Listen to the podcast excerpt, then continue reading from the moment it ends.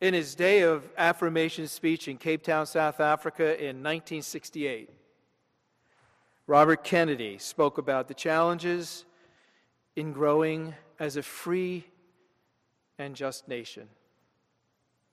He outlined three challenges, three dangers. First, he said, is the danger of futility, the belief that there is nothing one man or woman can do against the enormous array of the world's ills, against misery, against ignorance or injustice and violence. Yet many of the world's great movements of thought and action have flowed from the work of a single person. Think of a young monk posting theses on doors as an example. Futility. I call it I call it the it is what it is ism. In these days following the Trayvon Martin and the George Zimmerman tragedy, the nature of violence in this country has been revealed again the violence that follows every conduit, every opportunity for every chance it gets to get us, to wear us down. It can seem futile to even attempt to address such violence, but we must. We must. It cannot continue to be what it is, it must be different. This comes from the memorial on RFK's gravesite. Perhaps those of you who have visited Washington have read it, as I have. It says, It is from numberless diverse acts of courage and belief that human history is shaped. Each time a person stands up for an ideal or acts to improve the lot of others or strikes out against injustice, that person sends forth a tiny ripple of hope and crossing each other from a million different centers of energy and daring, those ripples build a current which can sweep down the mightiest walls of oppression and injustice.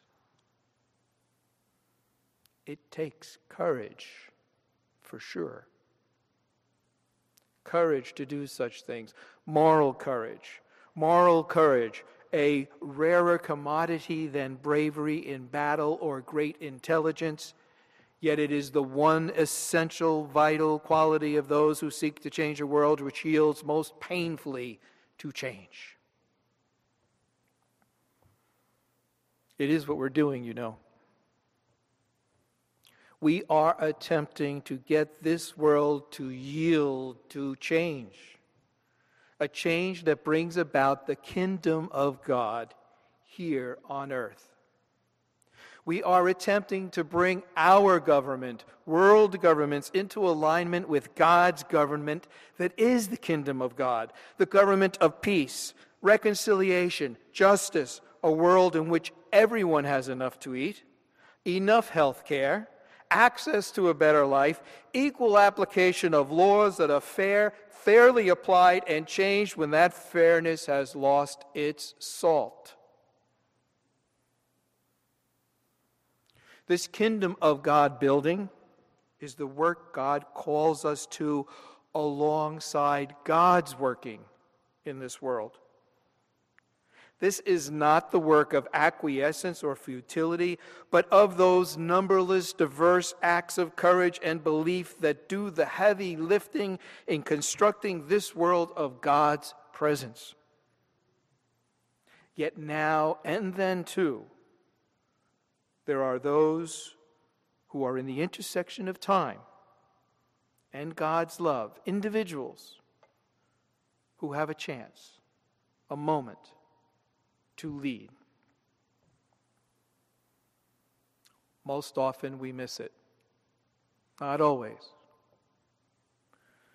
But an example of when we did was when the President of the United States of America stood on the rubble of the Twin Towers.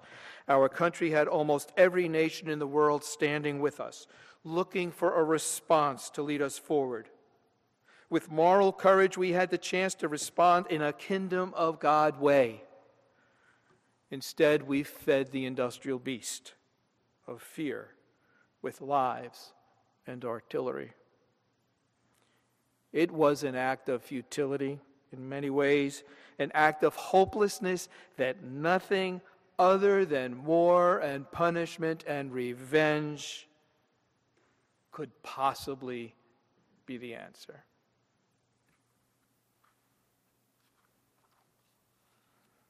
I think once again we are in a time and place in God's love where we have the chance to make things radically different.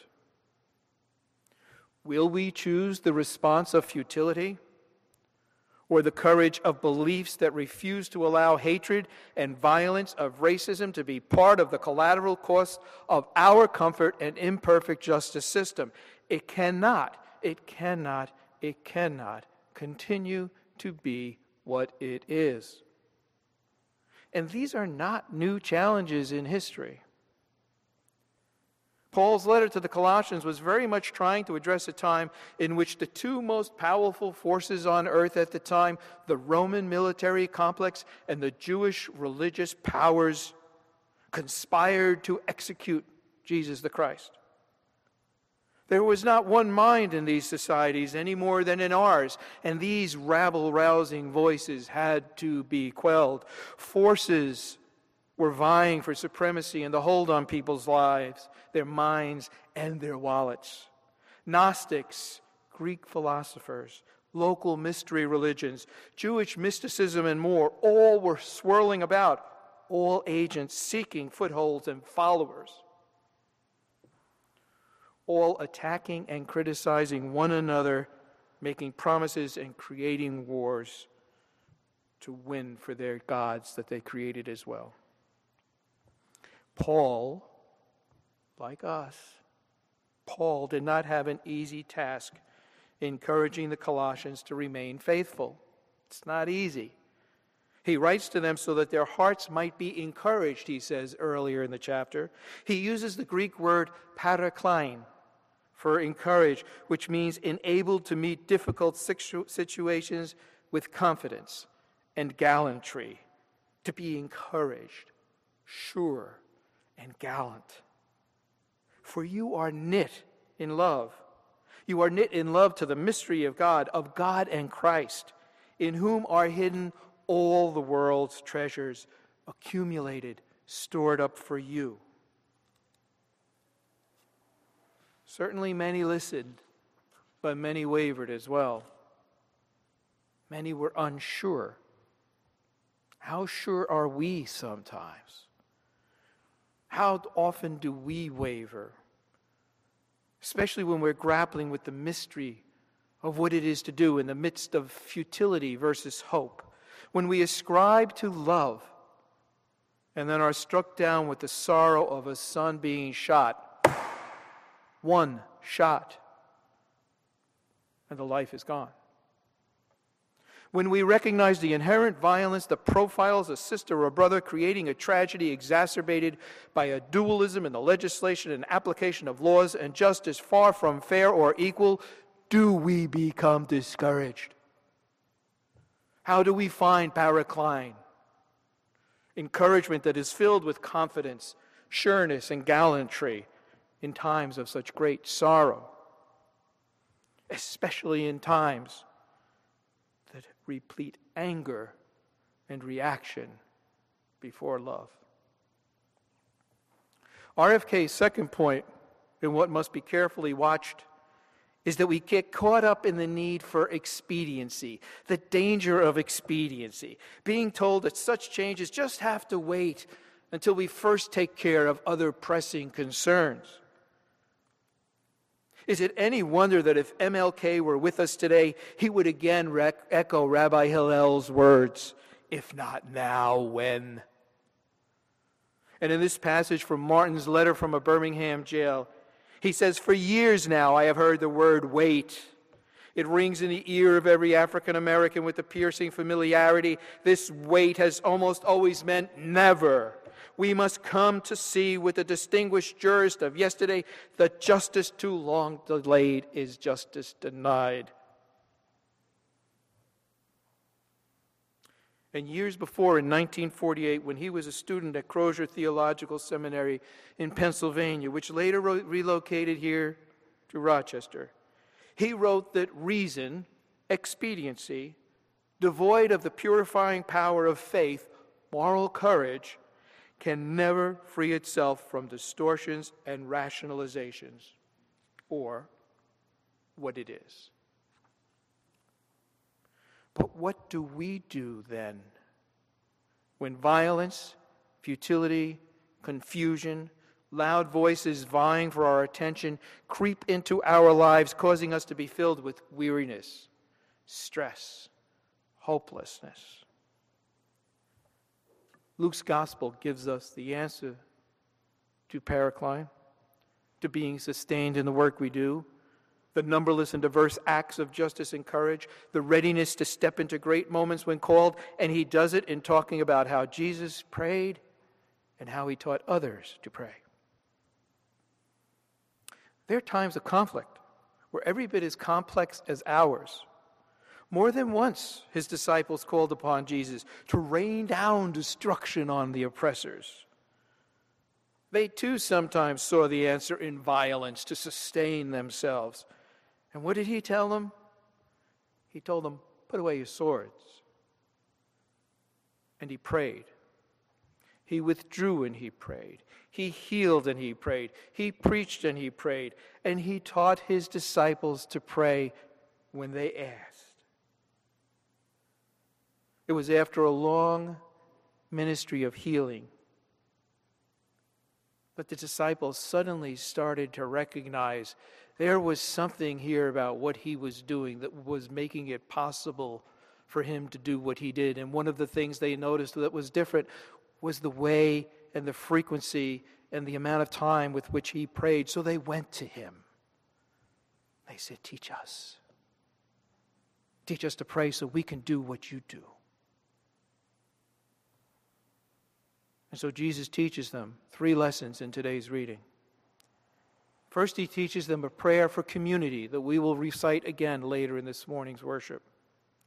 Then he teaches them about the persistence in prayer. Come on, friend, get out of bed. I need that bread. I got a friend coming. Come on, you're my buddy. Come down here. And he teaches about the promise of prayer. And he gives them a formula Ask and you will receive. Search and you will find. Knock and it will be given to you. A S K. Ask, search, knock.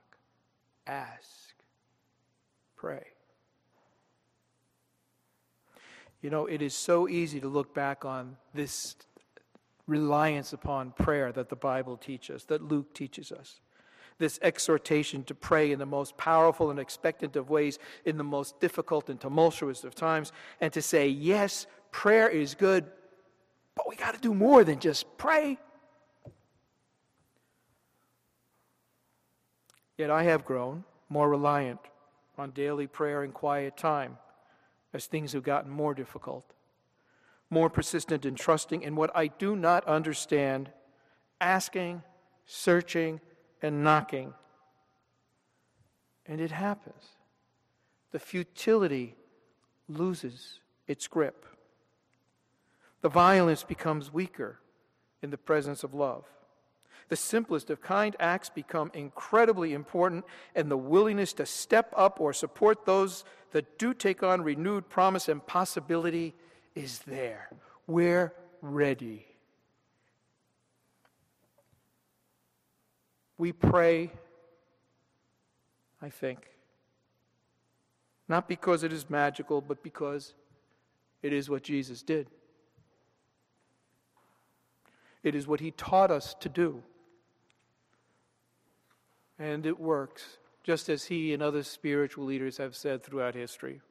And I love Luke, the surgeon's clear and concise formula for praying. It's almost pushy. Do you hear it? It's almost pushy, demanding, filled with imperatives. Jesus is saying to his disciples, it's as if he's saying, Come on, pray. Ask for what you want. Seek for what you wish to find. Be persistent in prayer and seeking. Take action after you do and knock, knock, knock. What are you waiting for?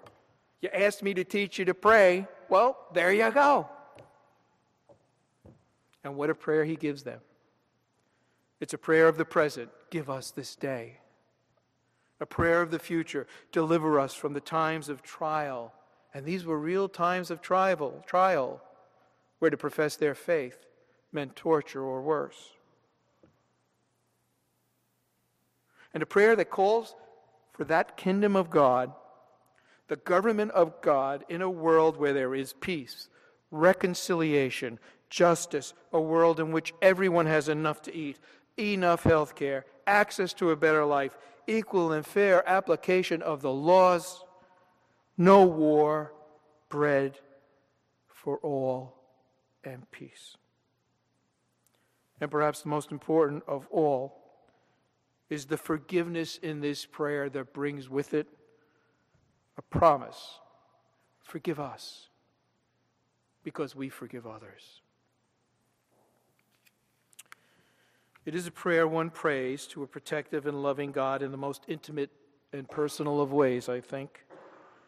And we do it together in the most personal and intimate of ways, in the mystery that forms us into the body of Christ in this world, and all that means in this world.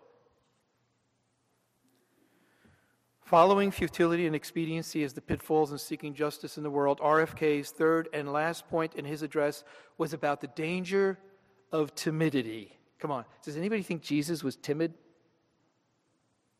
This is audience participation. Yes? No? No? Okay, good. RFK says this in his remarks about timidity Do not be afraid to brave the disappointment of others, the censure of colleagues, the wrath of society. Moral courage is rarer commodity than bravery in battle or great intelligence, yet it is the one essential vital quality of those who seek to change a world which yields most painfully to change. We cannot be timid, ashamed, embarrassed, or quiet about who we are and what we call for. There can be no timidity in searching or seeking the kingdom of God on earth no pause, no giving in to futility or the expediency that always consumes those who need the most help. We have much to continue to do and much more to do. But if prayer, if prayer could sustain Jesus, and all those who followed and follow him, including us, then let's not place prayer in the expediency column of what we can do when we have time, but in the what it can be column. And as the result of being a prayerful and persistent, asking and searching people, let us find our paraclene, our encouragement in prayer and then go from there. Let us be emboldened, assertive, and confident in prayer. As Janie Spahr says, let us pray with our heads up and our eyes wide open, looking in the world to be not only the world that is. Amen.